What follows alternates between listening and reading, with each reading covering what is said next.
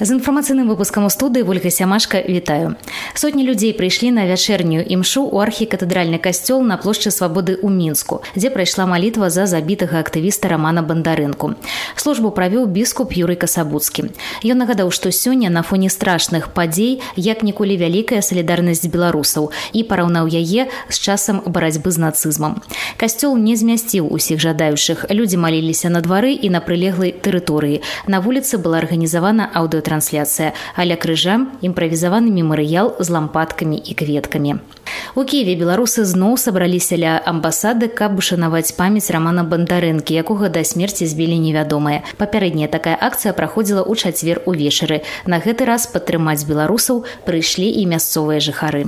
Нам теж болить за вас, шановні сябри. Вам дуже важко, ми знаємо.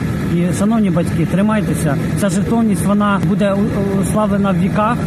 Я впевнений, що коли Московія розпадеться, коли Білорусь стане, дай Бог, дійсно незалежною європейською країною, і тоді вам ці, ці чудові всім, хто загинув за Білорусь, я думаю, встановлять обеліски, пам'ятники і будуть пам'ятати і писати в історії Білорусі, а можливо всесвітній історії. Тому, шановні батьки, щиро співчуваємо. Щиро співчуваємо родинам загиблих хлопців дівчат, яких вбили. На жаль, ще мали інформацію про багатьох активістах. Історія дасть про себе знати. В будь-якому випадку те, що ваша жертовність ваших дітей відбулася, адже немає більше любові, ніж віддати життя за своїх рідних, за свою країну.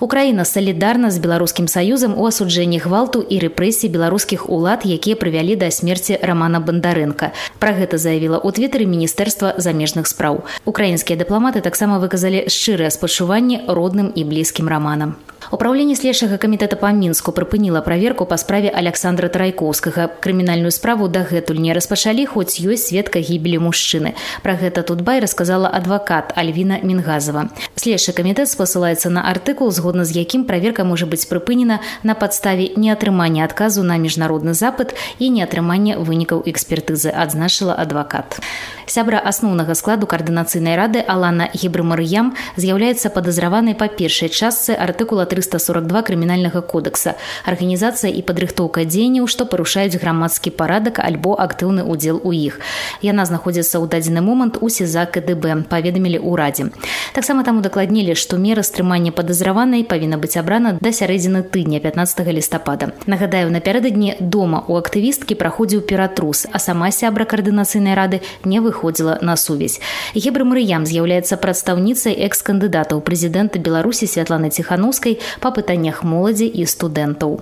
Выканаўчы камітэт львоўскага гарадскога савета прыняў рашэнне да 30 лістапада аб'явіць суботу і нядзелю на тэрыторыі Львова працоўнымі днямі для шэрагу устаноў. Пра гэта расказаў мэр горада Андрэй Садовы. Працаваць будуць установы грамадскага харчавання, гандлёва-забаўляльныя цэнтры, установы культуры, фітнес-цэнтры і рынкі. Такая мера азначае, што ў Львове немагчыма будзе ўвесці каранцін выхаднога дня, паколькі выхадных не будзе, напісаў кіраўнік гарадской адміністрацыі на сваёй старонцы ў Facebook. Нагадаю, нагадаю кабінет міністраў украіны 11 лістапада увёў шэраг каранцінных абмежаванняў у прыватнасці каранцін выхаднога дня з нуля гадзін суботы да нуля гадзін панядзелка з інфармацыйным выпускам у студыі ольга сямашка добрай ночы святлана ціхановская абвясціла народны трыбунал і амністыю за захоп лукашэнкі і членаў яго тэрарыстычнай групоўкі тэкст заявы ціхановская апублікаваны ў яе тэлеграм-канале экс-кандыдату прэзідэнта заявіла александра лукашенко і ягоная памагатая тэрарыстычная арганізацыя якая павінна адказаць за свае злачынствы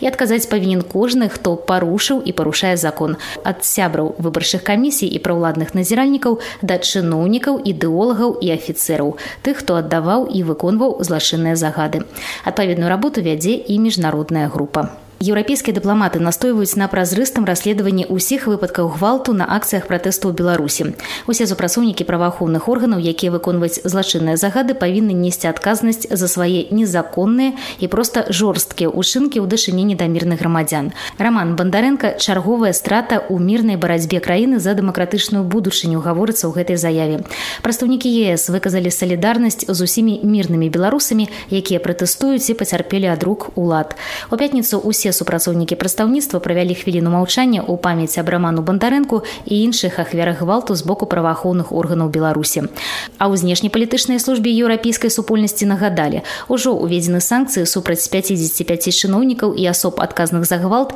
і там гатовы ўводзіць дадатковыя меры на якіх санкцыях з боку еўрапейскага саюза і міжнароднай супольнасці павінна настойваць Беларусь пра гэта мы спыталі ў галоўнага рэдактара портала хартыя 97 Наталлі радзінай необходимо говорить об ужесточении международного давления. Сегодня необходимо требовать жестких, серьезных экономических и финансовых санкций против э, режима Лукашенко, поскольку другого языка диктатура в Беларуси не понимает. Недостаточно введения только точечных визовых санкций в отношении ряда чиновников и силовиков. Сегодня необходимо э, именно а, секторальные санкции, необходимо отключение финансовой системы Беларуси от SWIFT, необходимо вводить санкции против нефтяной и нефтяной нефтехимических отраслей, а, поскольку мы знаем, что когда а, были введены подобные акции, то освобождали и политических заключенных. Вот, например, это было в 2008 году, когда США ввели санкции против Белнефтехима, из тюрьмы был освобожден кандидат в президенты Александр Козулин и другие политические заключенные. Я сама, как бывшая политзаключенная, знаю, что только угроза экономических санкций в 2011 году заставила Лукашенко начать процесс освобождения людей из тюрем. Именно именно санкции способствовали всегда э, каким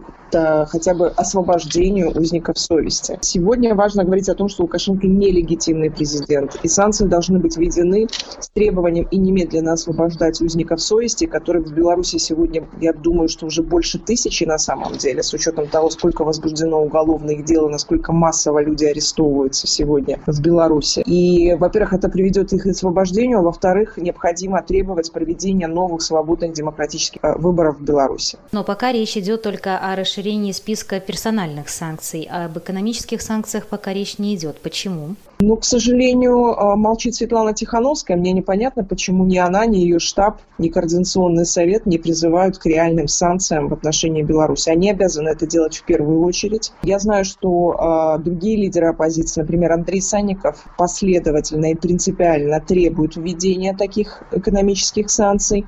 И сегодня все больше людей, э, особенно и родственники политзаключенных, и активисты оппозиции, они говорят о том, что именно экономические санкции могут серьезно серьезно повлиять на ситуацию в Беларуси. Не нужно прикрываться словами о том, что якобы это повредит народу. Ничто больше, чем режим Лукашенко, сегодня не вредит белорусам. Управление Верховного комиссара АН по правах человека выступило с заявой, где выказала глубокую заклапошенность ситуации у Беларуси. У прыватнасці улады працягваюць выкарыстоўваць дзяржаўны апарат для падаўлення масавых мірных пратэстаў. Урад Беларусі ў сваю чаргу не прадаставіў ніякай інфармацыі о працэсе і выніках расследаванняў аб катаванні арыштаваннях і іншых формах жорсткага абыходжання з пратэстуючымі як падчас арыштаў, так і падчас утрымання пад вартай. Нагадалі у арганізацыі аб'яднаных нацый пра трагічную гібель рамана бандарэнкі і заклікалі яе расследаваць.